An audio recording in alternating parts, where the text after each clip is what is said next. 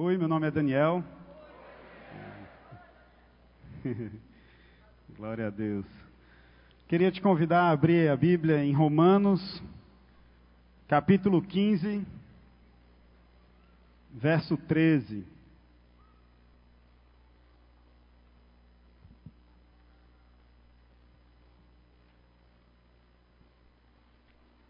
Romanos 15, 13. A gente vai ler só um versículo, eu queria te convidar a ficar de pé, que a gente pode ler esse versículo aqui juntos. Romanos 15, 13 diz assim: Que o Senhor da esperança os encha de toda alegria e paz por sua confiança nele para que vocês transbordem de esperança pelo poder do Espírito Santo. Esse texto está na NVI. Quem tiver junto com a NVI aí, lê junto comigo. Vamos juntos? Que o Senhor da esperança os encha de toda alegria e paz por sua confiança nele, para que vocês transbordem de esperança pelo poder do Espírito Santo. Amém. Deus, louvado seja o teu nome pela tua palavra, Senhor. Tão viva, tão poderosa, tão eficaz, capaz de, Senhor Deus, de penetrar a nossa alma, de trazer os nossos intentos, os nossos, os nossos sentimentos, os nossos pensamentos. Senhor, que a tua palavra hoje possa ser, Pai, realmente penetrante ao nosso coração. Traga revelação ao nosso coração, Pai. Peço que o Senhor esteja com a gente nos dando, Senhor Deus, a possibilidade de enxergar coisas espirituais. Que não seja apenas letra, que não seja apenas conhecimento, mas revelação do teu espírito para o nosso coração. No nome de Jesus, não deixa nenhuma distração nos atrapalhar. Eu te peço que o Senhor também me use, que o Senhor me dê graça, Pai, para que eu possa, da forma correta, trazer a mensagem do Senhor para essa noite. Essa é a nossa oração no nome de Jesus. Amém. Amém. Pode sentar.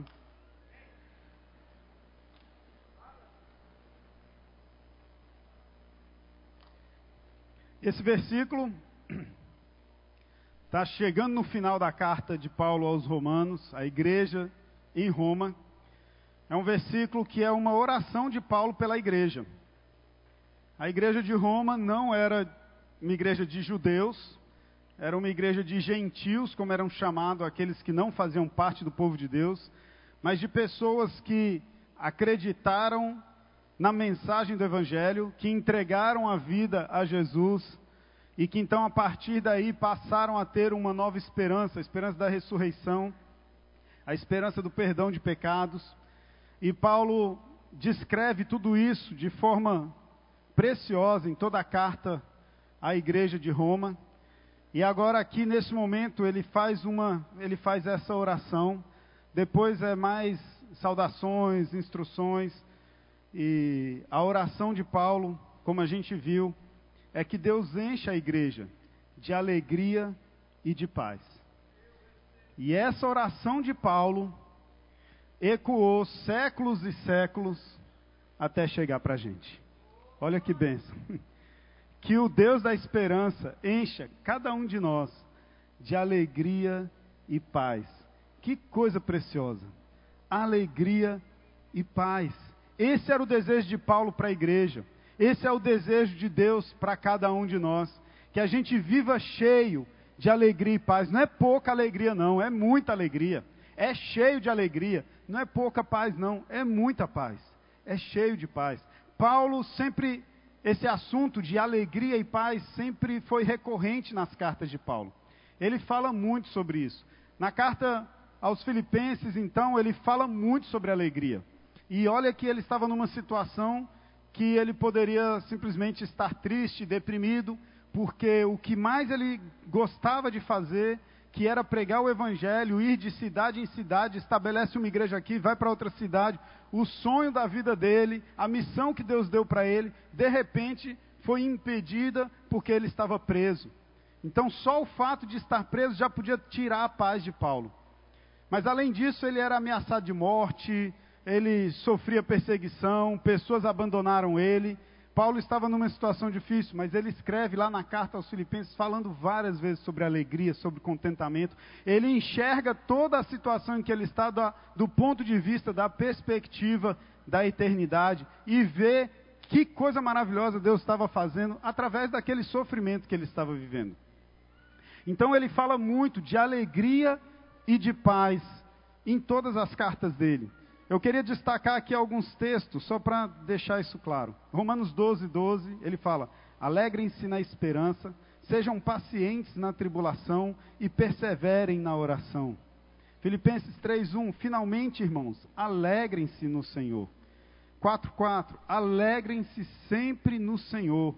Novamente direi, alegrem-se. Romanos 14:17 Pois o reino de Deus não é comida nem bebida, mas justiça, paz e alegria no Espírito Santo. Em Gálatas ele diz que o fruto do Espírito é amor, alegria, paz e mais um bocado de coisa. Sempre alegria e paz presente. Romanos 5:1 Tendo sido, pois, justificados pela fé, temos paz com Deus, por nosso Senhor Jesus Cristo. 2 Tessalonicenses 3,16: O próprio Senhor da paz lhes dê a paz de em todo o tempo e de todas as formas. O Senhor seja com todos vocês. E finalmente Filipenses 4:7, e a paz de Deus, que excede todo entendimento, guardará os seus corações e as suas mentes em Cristo Jesus. O meu desejo aqui era fazer um bloco só para falar de alegria, outro bloco só para falar de paz, porque são é, é tão precioso quando a gente consegue viver com alegria e com paz. Essa alegria essa paz que vem de Deus. E aqui eu destaquei vários textos, mas eu tive que escolher, viu, gente? Porque são muitos que falam sobre alegria e sobre paz. Então, o desejo de Deus para a minha vida, o desejo de Deus para a sua vida, é repleto isso na palavra dele. Que você viva cheio de alegria e de paz. Só que quando a gente olha ao nosso redor, né? Quando a gente olha para as circunstâncias, olha para, às vezes, para nossa família, olha para aqueles que nos cercam, olha para o nosso trabalho, olha para a nossa conta bancária, olha para aqueles que a gente ama e de repente estão aí perdidos. Quando a gente olha para a sociedade, quando a gente olha para o país, quando a gente olha para os candidatos, quando a gente olha para o futuro,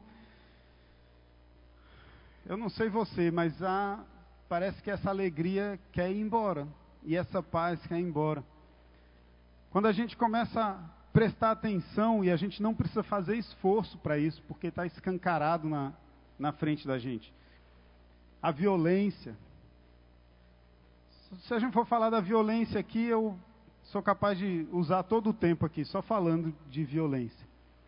Como a violência tem crescido, como isso tira ou vem para tirar a paz da gente.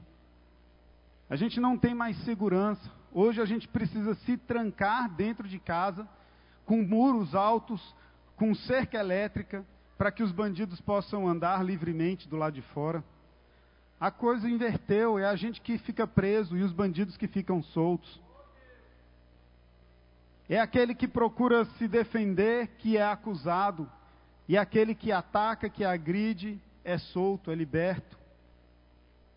Parece que o trabalho de, de, de segurança do nosso país tem piorado muito, e aqui eu não estou querendo dizer de governo nenhum. Na verdade, vou até abrir um parênteses aqui. Se a gente for olhar para a Bíblia, e for olhar para essa situação, a gente vai descobrir que a culpa é nossa, porque Deus disse que se o povo que se chama pelo meu nome se humilhar e orar e me buscar e se desviar dos seus maus caminhos, então eu ouvirei dos céus, perdoarei os seus pecados e sararei a sua terra. Se a nossa terra não está sarada, talvez seja culpa nossa, que nos chamamos povo de Deus. Mas essa é outra mensagem. Perdão, deixa eu fechar o parênteses aqui, porque senão eu vou me empolgar nessa aqui e vou até o final. Mas é só para destacar, irmãos. A gente olha para a situação e fica alarmado, fica preocupado, não adianta apontar o dedo e acusar de quem é a culpa. Só para algum, alguns dados assim que são alarmantes com relação à violência. Entre 2004 e 2007, nessas regiões perigosas, né, Afeganistão, é, Palestina Israel, Iraque, regiões de muito conflito, de, muito, de muita morte, de muito terrorismo. Foi feito um levantamento que, no período de 2004 a 2007, tiveram ali 62 conflitos armados e violentos e sangrentos. Como resultado desses, desses conflitos, do, do, em torno de 200 mil pessoas morreram em, fu em função dessa violência. Se a gente olha para o Brasil, no mesmo período, morreram 200 mil pessoas em função da violência. Nós estamos num estado de guerra. E eu acho que eu não preciso ser nenhum especialista para dizer que de 2007 para cá a coisa piorou muito. Talvez o número de mortes, se esse dado fosse mais recente, se tivéssemos estatísticas mais recentes, seria muito maior do que o que está acontecendo em conflitos. A insegurança é muito grande. A gente anda com medo, a gente, quem tem dinheiro blinda o carro. A gente anda preocupado, a gente não para no semáforo de noite com medo de ser assaltado. E de fato, eu acho que todo mundo aqui conhece alguém que foi assaltado ou foi, é, é, foi atacado com um bandido com a arma na mão. Lá na minha rua, um lugar teoricamente tranquilo, o vizinho da frente, quando foi abrir o portão, os bandidos vieram com a arma. O vizinho do lado, a mesma coisa. Do outro lado, a mesma coisa. E a gente, eu estou me sentindo assim, igual aquele versículo, sabe? Mil cairão à sua direita, dez mil à sua esquerda, e tu não serás abalado. Por enquanto, Deus tem protegido. Mas essas coisas estão na mão de Deus, está no controle dele. Cada vez que a gente abre o portão, a gente fica, Deus protege, Deus cuida. Se a gente olha para a violência, eu tenho certeza que fica difícil a gente ter alegria e paz. E se a gente olha para a impunidade, então, eu me assustei com um dado que eu vi aqui. Porque você sabe, isso é senso comum. No Brasil é tão escancarado que é senso comum que a pessoa é presa e depois é solta. Quantas vezes a gente vê quem trabalha na polícia dizendo: parece que a gente está fazendo um trabalho de enxugar gelo. Porque a gente consegue ir atrás do bandido, prende o bandido e a justiça solta. E o medo continua. Os, os corruptos conseguem se livrar das suas acusações, comprando a liberdade deles. E a impunidade continua em alta. Olha, só com relação à elucidação de crimes, certo? Pessoas que foram assassinadas e que o crime foi resolvido. Sabe qual o percentual em 2011, que é de quando a gente tem os dados? 5 a 8%, dependendo da localidade, no Brasil. Só 5 a 8% dos crimes, dos assassinatos, foram resolvidos aqui no Brasil em 2011. Só para você ter uma ideia, na Inglaterra, na França, esse índice é de 80%, enquanto a gente está aqui com 5%. Na Inglaterra, esse índice chega a 90%. A gente olha para isso e fala assim: meu Deus, como ter alegria e paz em meio a isso? Se a gente olha para a corrupção, e a corrupção ela vai em todos os níveis. A gente fica olhando lá para o pessoal no Congresso e dizendo: tá vendo? É o pessoal de Brasília. Pessoal de Brasília é que são os verdadeiros ladrões. Só que a gente se esquece que foi a gente que mandou eles para lá. Fomos nós que voltamos. Eles saíram daqui de cada lugar do país. E eles foram eleitos porque a corrupção é só uma questão de oportunidade. Se eu tenho a oportunidade de ganhar uma cesta básica para votar num, num deputado, eu vou ganhar uma cesta básica. Se eu tenho condições de ganhar um milhão, dois milhões com uma empreiteira, eu vou ganhar um milhão, dois milhões com uma empreiteira. É uma questão de oportunidade. Se eu posso furar, furar a fila, eu vou furar a fila. É uma questão de oportunidade. Mas a corrupção, o erro, a imoralidade, no sentido da falta de moral, é algo da cultura do Brasil. E a gente olha para isso e fala assim: meu Deus, como é que isso pode mudar? Isso está entranhado nesse nosso país. Como ter alegria, como ter paz em meio a tudo isso? Descaso na saúde, descaso na educação, escolas sem professores, hospitais sem instrumentos, sem médicos, sem condição, as drogas destruindo vidas, o crack rolando solto, rolando solto, destruindo pessoas, destruindo famílias, destruindo vidas, tirando a identidade das pessoas. Talvez você sofra com isso dentro da sua casa. Um filho, um pai, uma mãe, um tio, um primo. Talvez esse problema esteja muito próximo de você. A gente olha para isso e como ter alegria e paz em meio a isso. Famílias destruídas, pelo egoísmo. É outra doença da nossa época. O egoísmo, o hedonismo, eu vou procurar o meu, a minha alegria, o meu prazer, os meus sonhos. Eu vou correr atrás da minha felicidade.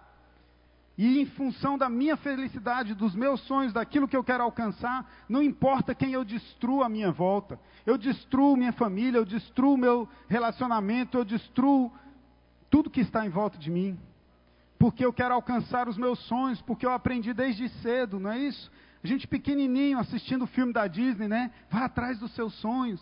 Assistindo novela, você tem que conquistar os seus sonhos. Lute por aquilo que você sonha. Se você gosta desse homem, lute por ele, mesmo que ele seja casado, ele vai se separar. E a gente fica assistindo isso e vibrando para que o divórcio aconteça lá na televisão.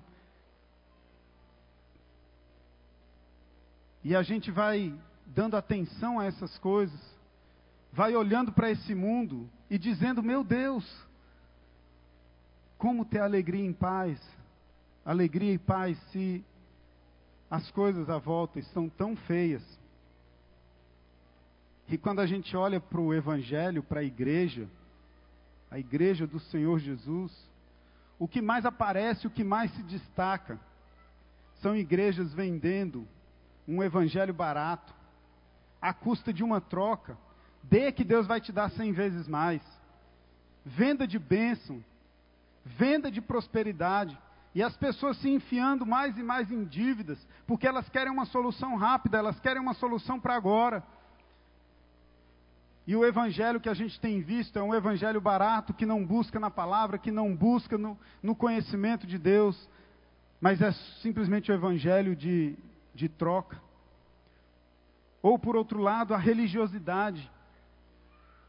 Ritos religiosos que a gente vai cumprir e acha que está tudo resolvido.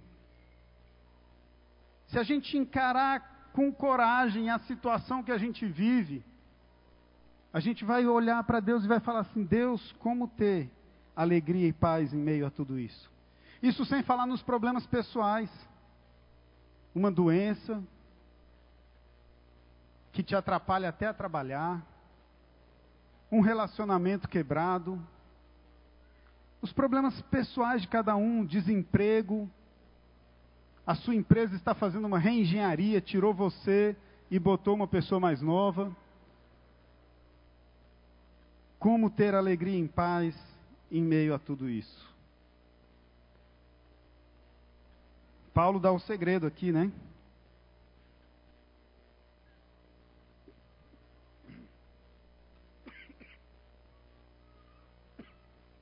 Perdão.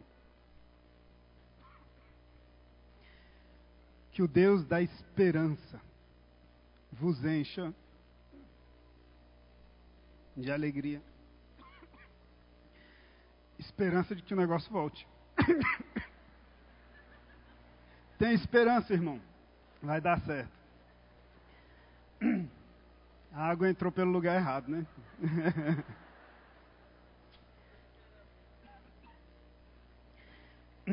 Vai dar certo. Pronto, acho que agora resolveu. Olhando para todas essas coisas, é difícil a gente ter alegria e paz.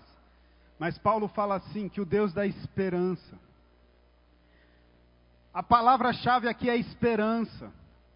Se a gente ficar olhando só para essas coisas, só para esses problemas, só para essas dificuldades, para toda a dor que a gente sente, se a gente ficar olhando para a nossa dor, não tem como a gente ser cheio de alegria e paz. Mas Paulo aponta para o Deus da esperança. Nós temos que ter esperança. Nós temos que saber que tem algo melhor lá na frente, que Deus tem algo melhor para a gente, que Deus está querendo nos dar algo que vai compensar toda essa dor, todo esse sofrimento. É esperança. Esperança, do ponto de vista humano, é a espera baseada na possibilidade de algo que se deseja. Eu espero baseado em algo que eu desejo. Isso é esperança, esperança de, de algo que está lá na frente. É confiar de que de alguma coisa boa vai acontecer. Isso é esperança, do ponto de vista humano. Mas aqui Paulo está falando assim: o Deus da esperança. Existe uma esperança que Deus quer dar para você. Existe algo que Deus quer te dar lá na frente. A palavra-chave é esperança e o provedor é Deus. Talvez você tenha colocado a sua esperança no seu marido, na sua mulher. Talvez você tenha colocado a sua esperança no seu curso. Talvez você tenha colocado a sua esperança no seu emprego, na sua conta bancária, na sua capacidade. Tudo isso pode desaparecer de uma hora para outra. A nossa esperança está firmada naquele que é o provedor da esperança. O Deus da esperança. Deus é o Deus de amor, Deus é o Deus de paz, Deus é o Deus de justiça, mas Deus também é o Deus da esperança. O problema é que às vezes a gente coloca a esperança em coisas erradas. O problema é que às vezes a gente coloca a esperança em coisas que a gente está vendo. Rapaz, agora eu consegui o emprego certo. Agora a minha situação vai mudar. Agora eu achei o médico certo. Agora eu vou ser curado agora eu vou participar da campanha tal, agora a coisa vai resolver. E a gente começa a colocar a esperança em coisas que a gente consegue ver. Perdendo a capacidade de colocar a esperança em coisas que a gente não vê. Eu queria te convidar, se você está com o livro de Romanos aí aberto, voltar um pouquinho no capítulo 8. Esse texto não tem no telão, mas eu queria ler para vocês que vai do 18 ao 25. Se você não tem, só Presta atenção nisso daqui. Romanos 8, 18 a 25. Considero que os nossos sofrimentos atuais não podem ser comparados com a glória que em nós será revelada. A natureza criada aguarda com grande expectativa que os filhos de Deus sejam revelados pois ela foi submetida à inutilidade, e não pela sua própria escolha, mas por causa da vontade daquele que a sujeitou, na esperança de que a própria natureza criada será libertada da escravidão da decadência em que se encontra, recebendo a gloriosa liberdade dos filhos de Deus. Sabemos que toda a natureza criada geme até agora com dores de parto, e não só isso, mas nós que temos os primeiros frutos do Espírito, gememos interiormente, esperando ansiosamente nossa adoção como os filhos, a redenção do nosso corpo. Pois nessa esperança fomos salvos. Mas esperança que se vê não é esperança. Quem espera por aquilo que está vendo? Mas se esperamos o que ainda não vemos, aguardamo-lo pacientemente. Paulo aponta aqui para uma esperança de algo que a gente não está vendo, que a gente não vê, algo que Deus está preparando para nós, algo que Deus está fazendo por nós, e a gente não consegue ver, na verdade, Paulo está aqui apontando para a eternidade. Paulo está apontando para a eternidade. Não que Deus não possa resolver o problema do seu casamento, não que Deus não possa te curar, Não que você não possa ter esperança em Cristo de que o seu problema financeiro seja resolvido, e não que ele não vá resolver. Todas essas coisas Deus pode fazer, e Deus faz na vida daqueles que o amam. Mas se você coloca nisso a sua esperança, se a sua esperança está limitada simplesmente numa cura, num casamento feliz, num sucesso profissional, sabe o que Paulo fala a respeito disso? Ele fala lá em 1 Coríntios 15, 19: Se é somente para essa vida que temos esperança em Cristo, dentre todos os homens, somos os mais dignos de compaixão. Ou em outras traduções, somos os mais miseráveis dos homens. E ele não está falando esperança no marido, na mulher, ele está falando esperança em Cristo. Se a sua esperança em Cristo se você está aqui, se você vem buscar a Deus todo, todo domingo, se você vem buscar a Deus no seu pequeno grupo, se você vem buscar a Deus na sua leitura, se você vem buscar a Deus em oração, porque você quer a resolução do seu problema de agora e é só essa a esperança que você tem, você é o mais miserável dos homens. A esperança que Deus nos dá, nos dá que Ele aponta para a gente, é a esperança da eternidade. Um dia Ele enxugará dos nossos rostos todas as lágrimas. Um dia Ele vai transformar o nosso corpo num corpo imortal, um corpo incorruptível, um corpo que não peca, que não sente dor.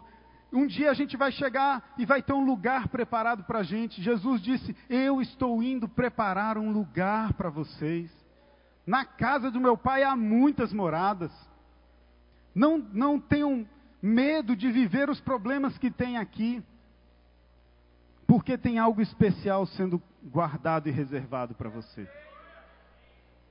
Paulo fala também, em 1 Coríntios 2, 9 a 10: Todavia, como está escrito, olho nenhum viu, ouvido nenhum ouviu, mente nenhuma imaginou o que Deus preparou para aqueles que o amam.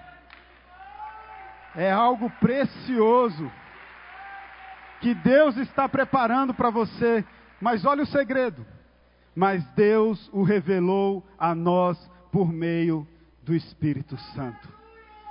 Deus vai testificar no teu coração, o Espírito de Deus vai testificar no teu espírito que existe algo precioso na eternidade guardado para você. E à medida que você se enche disso, à medida que você se enche do Espírito Santo, na certeza de que Deus tem algo precioso e maravilhoso para você, esse enchimento vai trazer para você alegria e paz.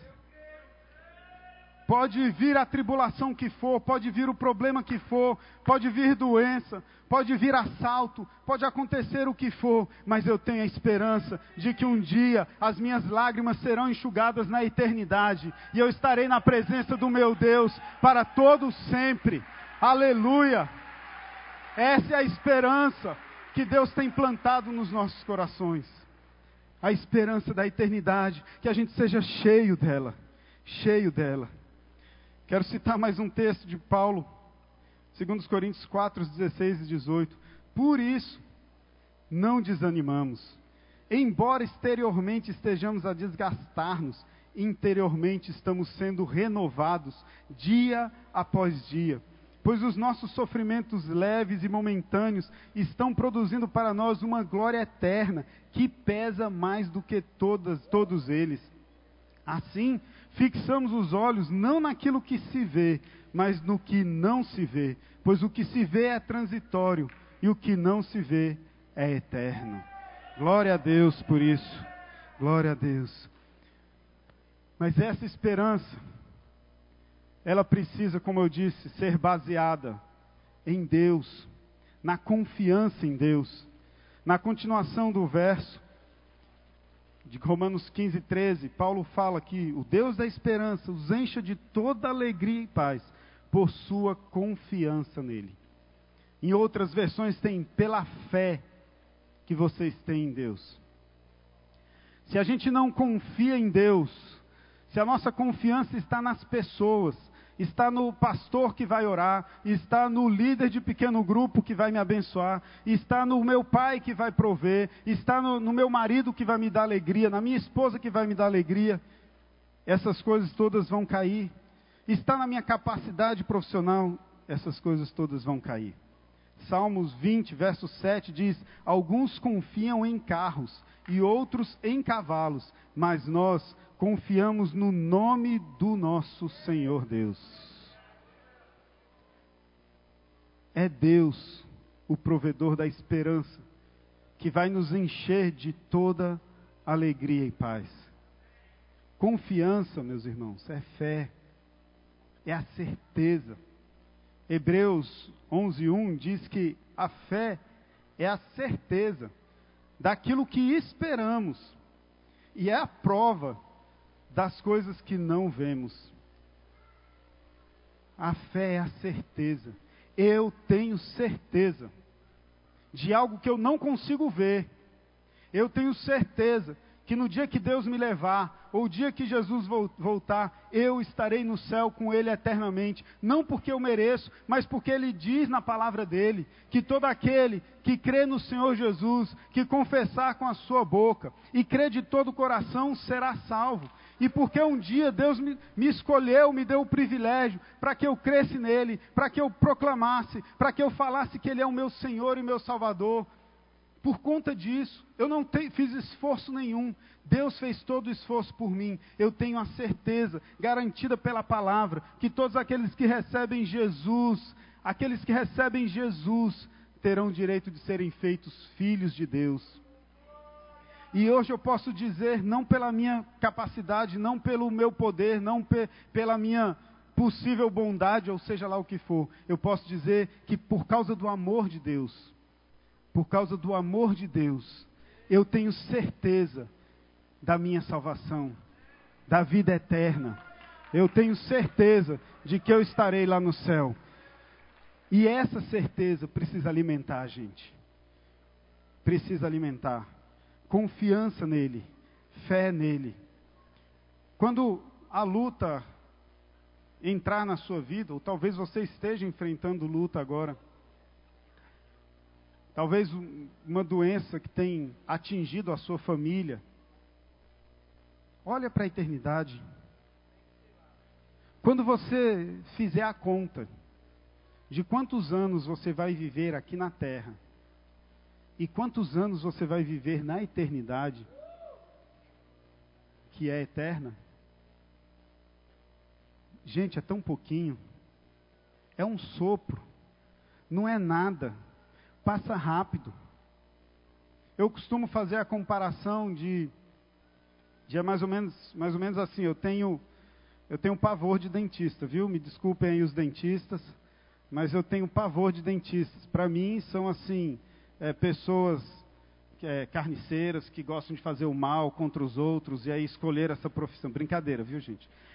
Mas eu morro de medo de dentista, morro de medo de dentista. Então, aquela maquininha fazendo assim. Para mim, aquilo é um terror. Eu estou vivendo um filme de terror naquele momento. Uma hora vai pegar no nervo. Eu, é um filme de terror. Mas eu tenho que lembrar primeiro que eu estava sentindo uma dor que estava me incomodando. E depois daquele breve e momentâneo sofrimento, eu vou passar o resto da minha vida sem sentir dor naquele dente. Olha que coisa maravilhosa. Aí eu consigo enfrentar a maquininha. Às vezes eu olho para a vida mais ou menos assim. Cara, tá doendo, tá doendo mesmo. Tá difícil, tá difícil mesmo. Tá ruim, tá ruim mesmo. Mas tem uma eternidade tão maravilhosa lá para frente. Por que, que eu vou ficar me lamentando desses problemas aqui? E se Deus der graça e quiser resolver esses problemas, quanto melhor. Mas se ele não resolver, glória a Deus, porque já está garantido uma eternidade. Isso aqui vai. Eu fico me imaginando na eternidade. Eu queria que você fizesse esse exercício. Eu faço esse exercício de vez em quando. Eu fico me imaginando na eternidade, olhando para a minha vida. E olhando eu murmurando, reclamando. Aí eu, eu fico imaginando assim, eu morrendo de vergonha. Cara, como é que você tinha coragem? Olha o tempinho que aquilo durou. Aquele sofrimento durou só sete anos. Parecia uma eternidade, né? Mas eternidade é isso aqui. A esperança, a certeza, a confiança de que Deus tem algo muito melhor. Então a oração de Paulo é que esse Deus da esperança, que nos dá a verdadeira esperança e em quem a gente pode confiar, nos encha de alegria e paz. Já pensou essa igreja toda cheia de alegria e paz? na confiança de que Deus nos deu uma esperança maravilhosa. O que não pode acontecer na nossa vida, o que não pode acontecer na nossa cidade. E aí ele, ele diz: para que isso, né? Para que viver com alegria e paz? Simplesmente para poder curtir. Tá, sofrendo, mas está legal. E aí? Não, se, se melhorar, piora, né? Tem pessoal que gosta de falar isso. É só por isso? Não, ele fala lá, ó, para que vocês transbordem de esperança. Transbordem de esperança.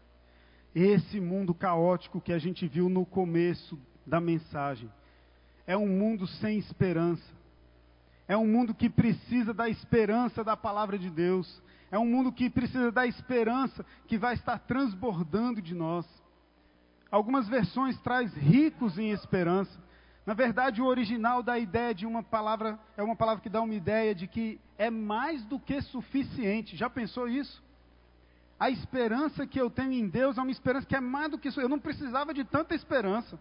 Podia ter um pouco menos. Então vai extravasar, vai sair esperança. Eu vou esbarrar com a pessoa na rua e uf, a esperança vai derramar nele, porque eu estou transbordando de esperança, cheio de alegria e paz, cheio de Deus, cheio do Espírito Santo, transbordando. Jesus fala sobre isso, dizendo o seguinte: quem crer em mim, João 7, 38. Quem crer em mim, como diz a Escritura, do seu interior fluirão rios de água viva. Partir do momento que você crê em Jesus, saber que Ele te deu a vida eterna, você vai ser tão feliz. Você, e, e olhar para isso, né? Porque às vezes a gente sabe. Mas como Pedro lá em cima das ondas, começou a olhar para as ondas e começou a afundar, Jesus foi lá e deu a mão. Talvez hoje seja o dia que Deus está tá te dando a mão assim, está te puxando, está afundando. Para de olhar para as ondas. Para de olhar para as ondas tem algo maravilhoso na eternidade. E Jesus fala que se você vive nisso, se você crê nisso, rios de água viva vão fluir da sua vida. E as pessoas que estão aí sem esperança vão receber esperança. Outra ilustração interessante é a de Paulo. Em 2 Coríntios 2,14. Mas graças a Deus que sempre nos conduz vitoriosamente em Cristo e por nosso intermédio exala em todo lugar a fragrância do conhecimento. A coisa está tão cheia que a pessoa sente o perfume de Cristo quando você passa. No seu trabalho você chega lá, a pessoa sente o perfume. Tem uma coisa diferente aqui. Quando você vai para o seu condomínio, reunião de condomínio, rapaz, tem, tem uma coisa diferente aqui. O que, que é? Alegria e paz esperança que está transbordando da sua vida e está atingindo as outras pessoas. Gente, é impressionante como quando a gente fala com alguém que está sem esperança, e a gente fala um pouquinho da esperança de Deus, como aquilo toca fundo no coração deles. Acho que esse foi o sentimento de Jesus lá com a mulher samaritana. Quando ele conversou com ela, a mulher já tinha quatro, cinco maridos, o que estava não era, confusão, uma vida bagunçada. E quando Jesus deu esperança para ela, ela saiu de lá completamente mudada. A gente tem feito um trabalho nos, nos centros educacionais, que é o, o, lugar onde os menores infratores ficam, as antigas FEBEM. E eu tenho ido nas sextas-feiras no SECAL. E durante dois meses a gente, a gente vinha reunindo em grupo, né? Tinha lá uns nomes, tem mais de 100 lá, mas aí tinha uns 20 que a gente tinha o nome desses e reunia em grupo. Por causa de rebeliões, de fugas, um bocado de problema que teve, eles, eles foram impedidos de participar de qualquer atividade. Nem aula eles estava, estavam tendo. Estavam reclusos nas celas. E aí, então o nosso trabalho durante esse período foi ir de cela em cela, conversando com eles, orando com eles. E num desses dias, eu estava em numa cela e a gente ora e conversa um pouco. E cada cela comporta três adolescentes. Ali no caso da, da Secal já são maiores de idade que cometeram o ato infracional quando ainda eram menores. Mas lá você tem de 18 a 23 anos, você tem meninos ali. E eu estava então caminhando uma cela, conversei quando eu cheguei numa cela que estava um menino só, de 19 anos. E, e aí, como é que tá? Como é que é seu nome e tal? Eu falei, rapaz, por que, que você está sozinho aqui? Por que, que não tem outros aqui junto contigo? É, macho, é. Direção da casa não deixa não, macho. É porque eu arrumo confusão com todo mundo. É mesmo, é? Mas isso é, isso é coisa da casa, cara. Porque eu não sou assim não. E aí deu aquela risadinha que se condena, sabe? Aí eu falei, eu sei, essa sua risadinha aí está te condenando. Aí ele, aí ele começou a falar, macho, eu, eu perguntei, né? Mas por que, cara? O que, que é? Você fica com muita raiva, o sangue sobe rápido. Aí ele, macho, eu não sei o que, que é não, cara. O sangue sobe, eu fico nervoso, aí eu já saio brigando com todo mundo. Eu tenho um negócio aqui dentro de mim que eu quero mostrar para os outros que eu sou mais forte. Então eu sinto muito prazer quando, quando eu meto medo nas pessoas. Eu gosto de meter medo nas pessoas. Então, lá fora eu pego a arma e não tem coisa que me dá prazer maior do que ir com a arma para cima da pessoa e meter o medo na pessoa. E eu ali ouvindo, né? Olhando para ele, imaginando a cena, aquela situação mas olhando com, com, com olhar de compaixão, né? E eu perguntei, rapaz, como é que como é, que, como é que é a sua vida? Me conta aí. E aí ele começou a abrir o coração realmente, porque ele falou assim: Eu sinto prazer nisso, mas ao mesmo tempo minha cabeça fica assim: Eu não posso fazer isso, eu não posso fazer isso, que coisa horrível que eu estou fazendo. Só que eu não consigo, o prazer é muito grande. E aí ele começou a falar e começou a abrir o coração dele. Era uma criança, o pai vivia bêbado, grande, enorme, batia na mãe, ele ia tentar defender a mãe, e o pai espancava ele também, e ele não tinha força para defender a mãe. E aí, no final das contas, eu comecei a falar com ele, a ministrar e dizer que, que aquilo que ele vivia, esse prazer que ele sentia, é porque era o que ele queria fazer com o pai dele. E ele estava transportando para aquele momento um desejo de força, de ele queria botar medo no pai dele, só que ele não conseguiu fazer isso, então ele sai botando medo nas pessoas. Ele quer que as pessoas respeitem, só que através do medo. E eu comecei a falar para ele que o diabo, ele é especialista em falsificação. Ele falsifica amor com paixão, ele falsifica carinho com prostituição, ele falsifica é, respeito com medo, ele falsifica tudo. E então eu fui falando para ele que o diabo estava falsificando, só que o diabo veio somente para destruir a vida dele. E que isso era o resultado que ele estava conseguindo. Ele achava que estava tendo respeito, que as pessoas estavam respeitando. E eu falei para ele assim: as pessoas não estão te respeitando, elas estão respeitando a arma que você está segurando. E o diabo vai continuar te convencendo se você não enxergar diferente mas Deus quer te dar uma nova oportunidade, Deus quer te dar uma esperança, Deus quer fazer com que você seja respeitado pelo que você é e não pela arma que você carrega. É através de, do respeito que você vai ganhar respeito, através do amor que você vai ganhar amor. O olhinho dele brilhava assim. Ele olhava para mim assim: Macho, eu nunca ouvi isso. Macho, você está me fazendo pensar. E ele começou a falar aquelas coisas ali, dizer: Cara, eu nunca tinha pensado nessas coisas. E eu fui ministrando ao coração dele. Sexta-feira agora, a gente foi fazer uma outra rodada nas celas. E quando eu chego na cela dele lá, ele está com mais dois dentro da cela. Não estava mais sozinho. Quando ele me viu, abriu um sorriso enorme. E ele falou assim: Daniel, depois daquela conversa, mudou alguma coisa aqui. E eu estou mais calmo, estou mais tranquilo, não estou mais pensando besteira. E eu estou orando toda noite. eu falei, glória a Deus, ó que Deus maravilhoso. Deus é maravilhoso. A gente precisa estar cheio de alegria, de paz, transbordando. E esse negócio vai transbordar às vezes sem a gente saber.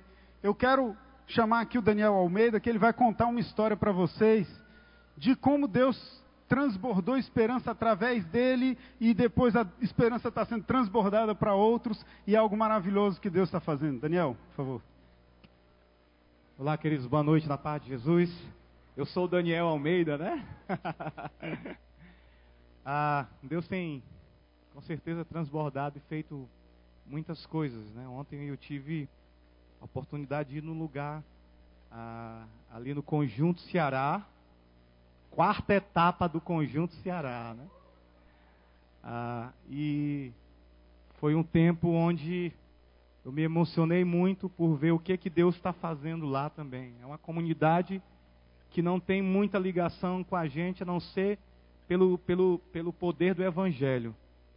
E aí a, eu, eu, a Domísia, que é, uma, que é alguém que está fazendo a diferença naquela comunidade, ligou para mim e falou, Dani, é, e a gente já tinha se conhecido aqui em janeiro e ela tinha ouvido a música Não Posso Me Calar aqui. E aí ela contou um pouco da história para mim, Dani, a, a, a gente estava atrás de uma música, né, para um projeto que a gente estava querendo é, é, é, fazer lá na igreja. E aí, quando a gente ouviu, a gente foi muito impactado e ela começou a contar alguns testemunhos de como essa música estava impactando vidas lá. E aí ela disse: a gente está encerrando o semestre né, com as aulas com o coral e as crianças lá cantam essa música, os pais das crianças se emocionaram. Enfim, eles queriam muito que você cantasse. Eu disse: estou lá, pode ter certeza que eu vou lá com você, sem problema nenhum. Conte comigo. E aí eu fui ontem para chorar, para me emocionar em ver como a graça de Deus transborda e muda situações. Vocês vão estar ouvindo um pouco aqui, vocês vão estar ouvindo esse coral infantil, olha a coisa linda, aplauso para eles.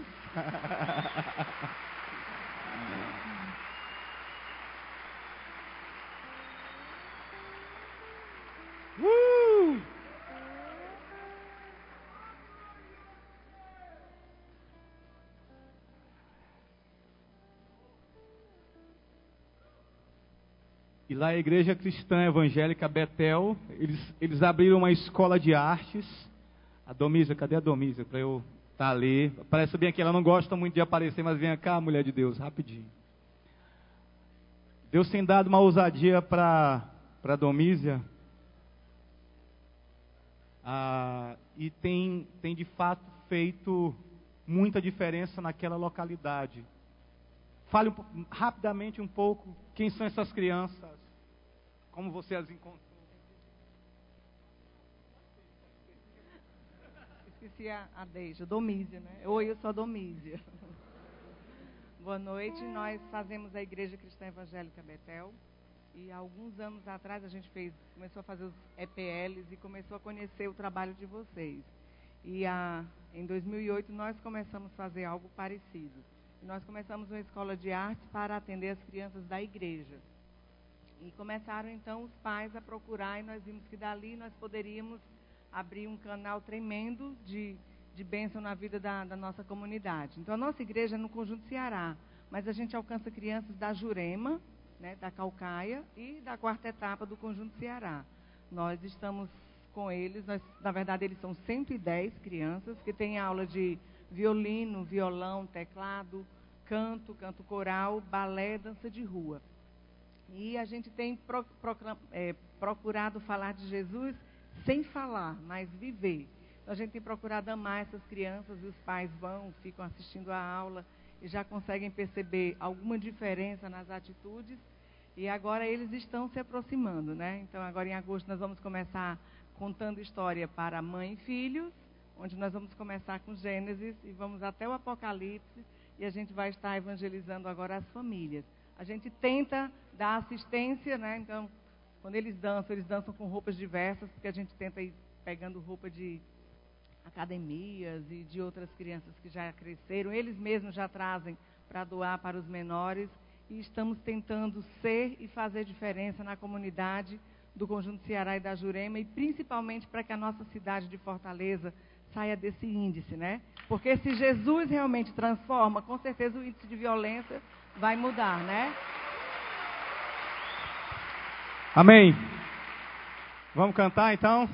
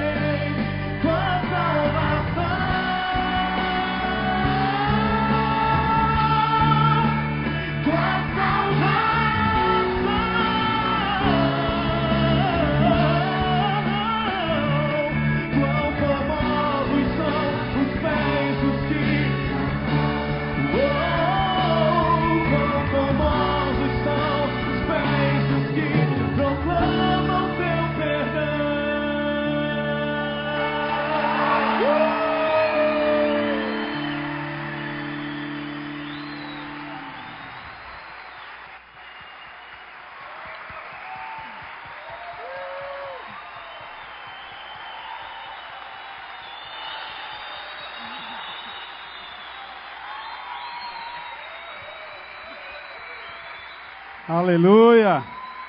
Glória a Deus! Glória a Deus!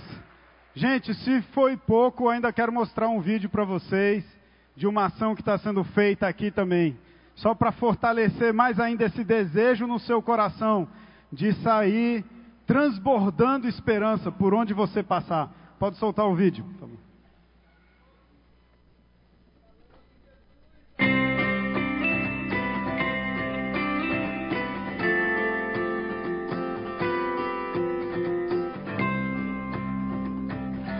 sou o Luizão, estou servindo aqui na IBC com o Bate-Lata.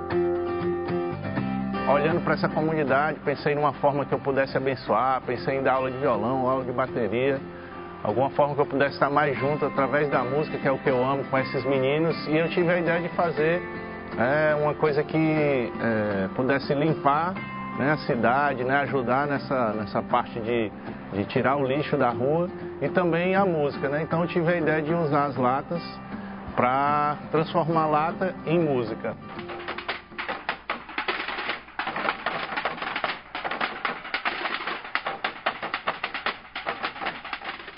Bom, esses adolescentes, eles têm, a maioria deles tem uma característica que é, é dificuldade na escola, é, violência, né, briga na escola. Todos eles gostam de jogar futebol e sempre no jogo tem algum problema, tem alguma dificuldade com relação a, a brigas, a discussão. Então, uma das coisas que eu, logo no começo, que a gente começou a se reunir, eu pensei, foi de conversar sobre isso. Então, na verdade, ensaio mesmo veio começar depois de uns seis a sete encontros que a gente teve. Aí foi que eles foram pegar nas latas. Antes disso, foi muita conversa, é, foi um, um, tempo muito legal de, de, de mostrar para eles, através da Bíblia, como é, que, como é que deve se portar.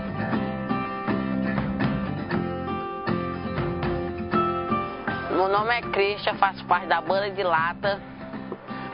Antigamente, quando eu não fazia parte da banda de lata, eu ficava nas esquinas, bagunçando, batendo nos outros. Na escola, só andava de turminha.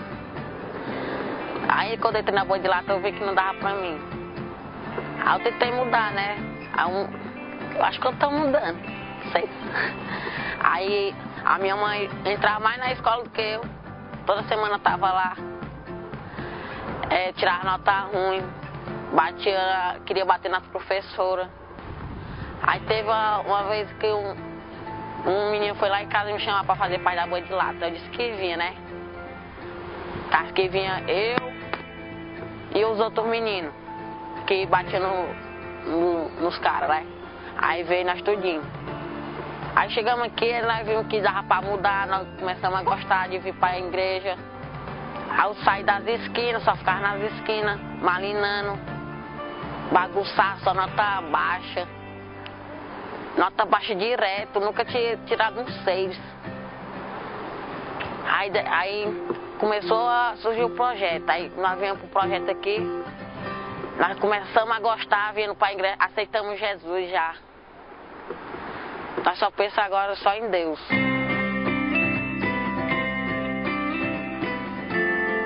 Quando ele falou que ia começar aqui um projeto que poderia vir, foram convidar ele lá em casa, eu achei maravilhoso. Ele ia estar aqui, guardado, ocupado, fazendo algo que ele gostasse e saía da esquina onde ele ficava contar, porque estava com os meninos, né? Que não tem muito, nada no pensamento, cabeça vazia. E eu fiquei muito satisfeito pelo convite. Ao ver a mudança do Christian, né, eu comecei a vir para cá, para a igreja, os domingos, né? Cada dia o Christian vai melhorando cada vez mais ele estava me dando muita preocupação na escola, notas baixas, mau comportamento na sala de aula. Hoje em dia o Christian é um excelente criança, eu chamo ele de minha criança, ele tem 15 anos para mim, é o meu bebê. E ele está tirando notas boas, o comportamento dele mudou muito, né? E eu só tenho que agradecer por ter mudado, meu filho, por ter, ter é, é, como se diz... Vou chorar. tocado no coração dele, ele ser uma pessoa honesta, é, um menino bom, de caráter, e que ele dê muito exemplo para os amigos que tem, que ele perdeu já para droga, e que ele seja um exemplo para os amigos dele. E eu tenho que agradecer a Deus e o projeto.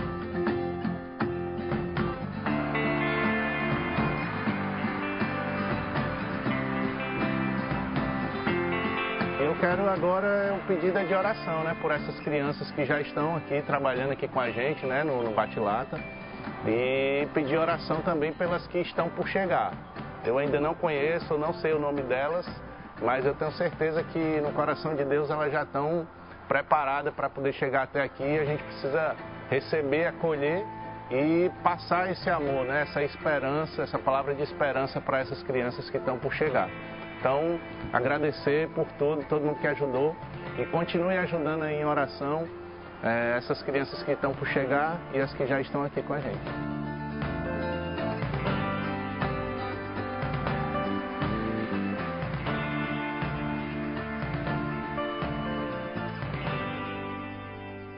Glória a Deus. Das dez crianças que fazem parte desse projeto, oito já entregaram a vida para Jesus. Deus pode usar a gente quando a gente menos imagina, da maneira que a gente menos imagina. Então, meus irmãos, que o Deus da esperança vos encha de alegria e paz, para que vocês, pela confiança nele, para que vocês transbordem de esperança, sabendo que não vai ser na sua capacidade. O versículo é tão completo que ele termina dizendo: pelo poder do Espírito Santo. Quanta coisa preciosa. Um versículo. Quanta coisa preciosa. Através do poder, você pode fazer a diferença. Se de repente você viu tudo isso e falou: Eu nem conheço música, como é que eu vou fazer diferença? É pelo poder do Espírito do Espírito Santo. Deus quer te usar, Deus vai te usar. Deixa Ele te encher de esperança, deixa Ele te encher de alegria, de paz, deixa Ele fazer com que transborde do seu coração e pelo poder do Espírito Santo você vai ser usado para trazer esperança para aqueles que não têm esperança, ser a voz daqueles que não têm voz. Se você quer uma ação simples, Amanhã, 19 horas, vamos, vamos levar todo mundo aqui, vamos todo mundo ali faz, dar o grito da esperança, gritar em nome daqueles que não podem gritar. Vamos, como igreja, mostrar para a cidade que Deus tem algo melhor, que existe uma esperança melhor. Coloque a sua vida nisso, coloque o seu coração nisso. Olha para a eternidade, não olha para os problemas e seja um canal de esperança, porque Deus quer te usar através do poder do Espírito Santo, no nome de Jesus. Eu queria orar com vocês, mas antes de orar, eu queria saber se tem alguém aqui que tenha vindo já com essa decisão, ou que durante a ministração aqui entendeu que hoje é o dia de entregar a vida a Jesus, de confessá-lo como Senhor e Salvador, para ter uma esperança real, de uma eternidade real e de um Deus que cuida agora também. Alguém aqui hoje quer tomar essa decisão? Eu vou pedir para você levantar a sua mão para que a gente possa orar por você. Alguém que queira entregar a sua vida para Jesus hoje, para esse Deus da esperança. Amém. Glória a Deus, glória a Deus por sua vida. Glória a Deus. Mais alguém gostaria de entregar a sua vida para Jesus? Mais alguém? Glória a Deus por essa vida. Vou pedir para os irmãos. Mais alguém aí? Glória a Deus por isso. Amém. Glória a Deus. Glória a Deus. Deus é bom. Talvez na tendinha tenha alguém também. Você que está próximo, abrace, pegue o nome, pegue o telefone, acompanhe, ajude, seja instrumento para o crescimento da vida dessa pessoa, leve para o seu pequeno grupo, transborde esperança através do seu pequeno grupo. Junte o que, que o seu pequeno grupo está fazendo para transbordar esperança. Vocês podem ir para um, um asilo, podem ir para um orfanato, podem fazer uma ação na comunidade, enquanto pequeno grupo. Junte o seu pequeno grupo essa semana, converse sobre isso, fala como que a gente vai transbordar essa esperança para esse mundo tão sem esperança que a gente vive. Senhor Deus, obrigado, Pai, porque o Senhor nos deu uma esperança eterna, Senhor.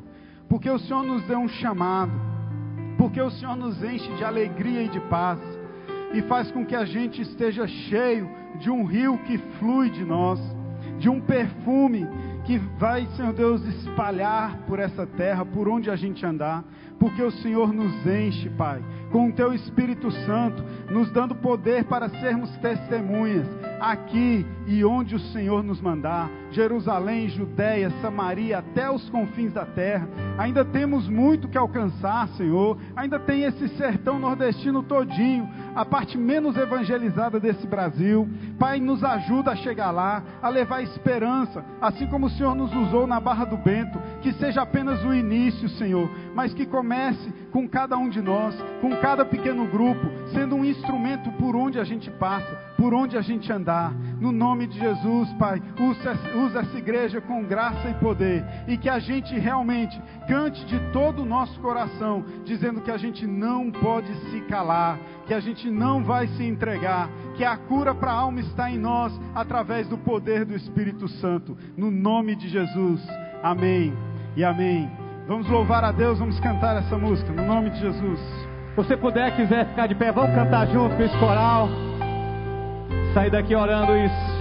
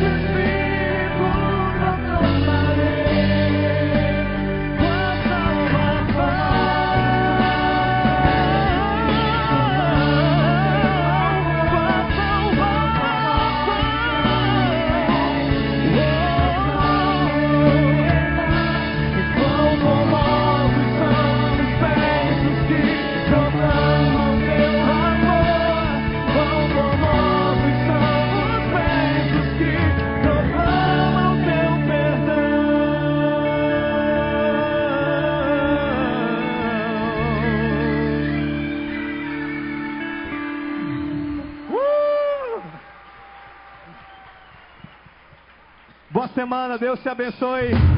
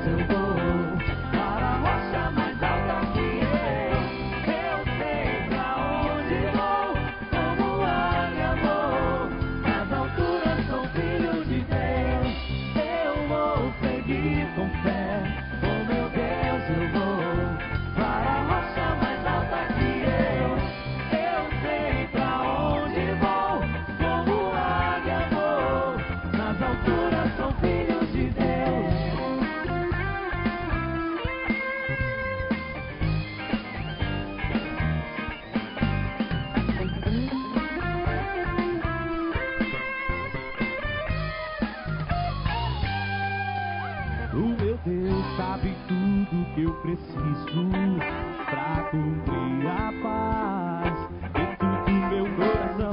Ainda que a lua adormeça e não haja o brilho das estrelas, eu não temerei não. Pois sigo para além das nuvens, o sol não deixou de brilhar, só porque a terra escureceu.